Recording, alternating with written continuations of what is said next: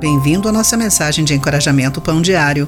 Hoje vou ler o texto de Kirsten Holmberg com o título Fé Juvenil, baseado no texto bíblico de Deuteronômio, capítulo 5, entre os versículos 28 e 33.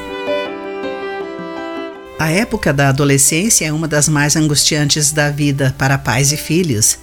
Em minha busca para me individualizar de minha mãe, recusei seus valores e me rebelei contra suas regras, imaginando que seus objetivos eram para me tornarem feliz. Embora já tenhamos concordado sobre essas questões, nosso relacionamento foi muito tenso. Mamãe, sem dúvida, lamentou por eu ter rejeitado suas instruções sabendo que elas me livrariam de dores físicas e emocionais. Deus tinha o mesmo coração para Israel.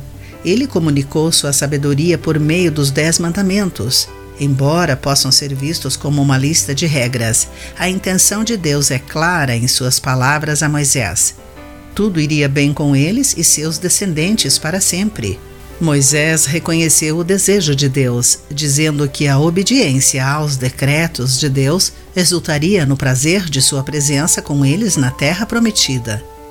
Passamos por uma época de adolescência com Deus, sem crer que suas diretrizes para a vida sejam para o nosso bem, que cresçamos na compreensão de que Ele quer o melhor para nós e aprendamos a ouvir a sabedoria que Ele concede sua orientação visa a nossa maturidade espiritual à medida que nos assemelhamos a Jesus.